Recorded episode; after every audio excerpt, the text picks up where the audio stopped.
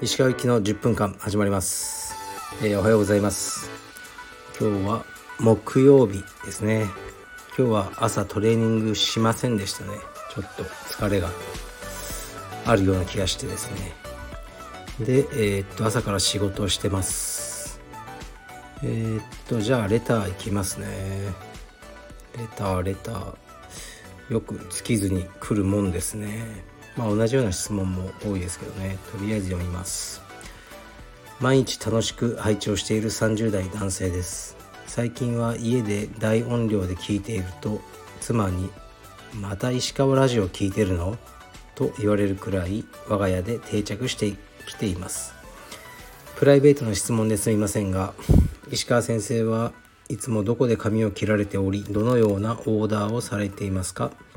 行きつけのところは教えたくないとおっしゃるかもしれませんがいわゆるおじさん的ではなく若々しく洗練された先生のような髪型を目指したく是非教えてください。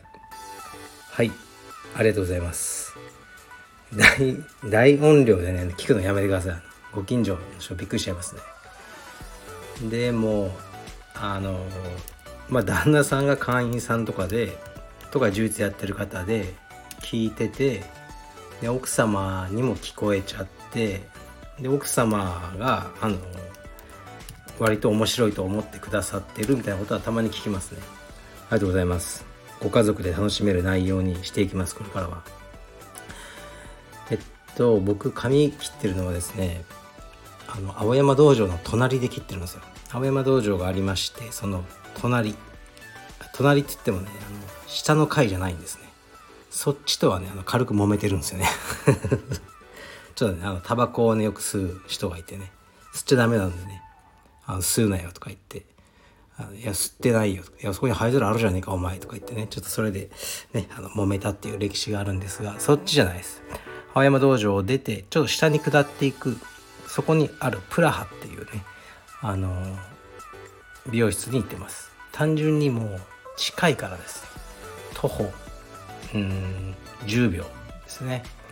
でそうなんですよ。だからわざわざ電車とか乗って行きたくないんですよね。でそこまで僕髪こだわってないんですよ。だって帽子かぶってるじゃないですか大体。大体ニットキャップ冬はもうほぼ100%で夏もバケットハットかぶってるんですね。だからどうせぐちゃぐちゃになっちゃうんで髪型にこだわりは実は全くないです。だからオーダーも何も行って座るだけですね。だってあの伸びた分切ってください。って言ってるだけなんですよね。まあでもね一応なんかいろいろ提案してくださるんで石川さんこういうのが似合うんじゃないかとかね。そしたらああじゃあそれで。っていうだけですね。はい。でもその美容室のまあおじさんなんですけどどう僕よりもちょっと年上のその人と話があってあのー、結構話すのが面白いってすごく博学な方でいろんなことに詳しいんですよね。そのお話をするのを楽しみにしているって感じですね。はい次いきます。えー、っとすいませんちょっと待ってくださいね。いつもラジオ楽しく聞いています。石川さんの影響で写真に興味を持ち自分でも良い写真を撮ってみたいと思うようになりました。石川さんお気に入りの写真集がありましたら参考にいくつかラジオでご紹介いただけないでしょうか。プロの写真はレベルが違うので参考にはならないと言われてしまうかもしれませんがよろしくお願いいたします。はい。わかりました。いや参考にならないことはないですね。参考になるんですよすごい。で僕はいっぱい写真集を見ててでそれがこうデータベースとしてあるんですよね頭の中に。で何か自分の写真撮る時に似たような場面とかね似たような光とかあの似たような状況だとパッてそれがこうデータベースから出てきてこのように撮りたいって真似して撮ってるのがありますね。まあ、どんなに真似して撮ってもどうせ同じようには撮れないのであのそういうそっくりな写真が撮れるわけじゃないんですけど自分としてはね結構あるんですよ印象的な写真集っていうのがいくつも。でとりあえずねあのこうちょっと全部紹介するのははっきり言ってちょっと面倒くさいんで僕のオフィスに置いてあるんでこれからその、ね、何冊か表紙だけを撮影して僕のインスタのえー、っとね個人アカウントの方のストーリーにあのあげますね。じゃあ10個ぐらい10冊ぐらい表紙を撮影してそれが僕がおすすめの写真集です。結構入手するのが難しいものもあるかもしれませんがとりあえずやってみますね。りがとうございます。じゃあ次いきます。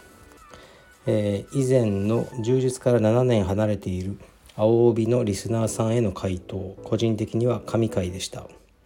私もその方のように5年ほど充実を離れている紫帯でおそらく強い青帯には歯が立たないでしょう。もし充実を再開するなら誰も知り合いがいない道場で青帯くらいから再スタートしたいなと考えていました。かっこ充実を信じましょう。かっこ閉じ。という石川さんの言葉に胸を打たれそんなことを考えた。自分を恥ずかしく思いました。質問ではなく恐縮ですがこれからもラジオを楽しみにしています。はい。そうですね。ありがとうございます。そういうふうに思っていただけて。うん。充実を信じましょう。そう思ってますよ。でね本当は紫帯だったのにこうなんかなんだろう。青帯からねこそこそとかね始めるとか。それあんまり良くないと思いますね。充実趣味なんだしなんかこうでも知ってる人がいたりしてあこの人紫とかなんかそうそれに怯えること自体がもう嫌じゃないですか。ね、だからそういう風なのは嫌だなって。僕は充実においては全てオープンでうんなんかこう心に後ろめたいものがないものにしておきたいなっていうのがあるんですよね。後ろめたいでね思うとねこれねあの面白いんですけどアンディ紫セミナーって疲労でやってたじゃないですか。でセミナーだとって集合写真撮りますよね。必ず写りたくない人っているんですよその写真に。今回もあの言 いましたね後ろの方に。顔がねほとんど出てないんですよね。うんそしたら僕は写りませんって言えばいいのにね。なんか言えそれも言えずに集合写真に写る。でも多分ねその道場では出稽古とかね他の道場に行くことを禁じられてる。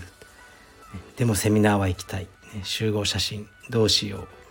顔をねこう隠そうとかね毎回いるんですよね、うん、だ僕が撮影してる時はねもうそういうの気づくんでああのダメな人出ちゃってくださいって言うんですけどね。はい。結構面白いですよ。えー、っとまあそんなわけでレターはこれだけなんですけどうん昨日はねあのちょっと写真の話であの今日出たんで写真をねある方のご自宅に行って多分これも聞いてらっしゃると思うんですけどね写真のこう指導 指導っていうかねちょっと手ほどきをしたんですよね。あのフィルム写真を始めたい。始めたいっていうか僕が結構ね積極的に進めたんですけど僕が今使ってるのと同じ機種を購入されてでまあちょうどねあのすごく美人な奥様がおられますので奥様を被写体にしてちょっと写真をねファーストショットですね。フィルムももう買ったばっかり。であのフィルムのね装填の仕方からなかなかねあの自分では最初できないんで装填、ね、して入れてであのやったんですよね。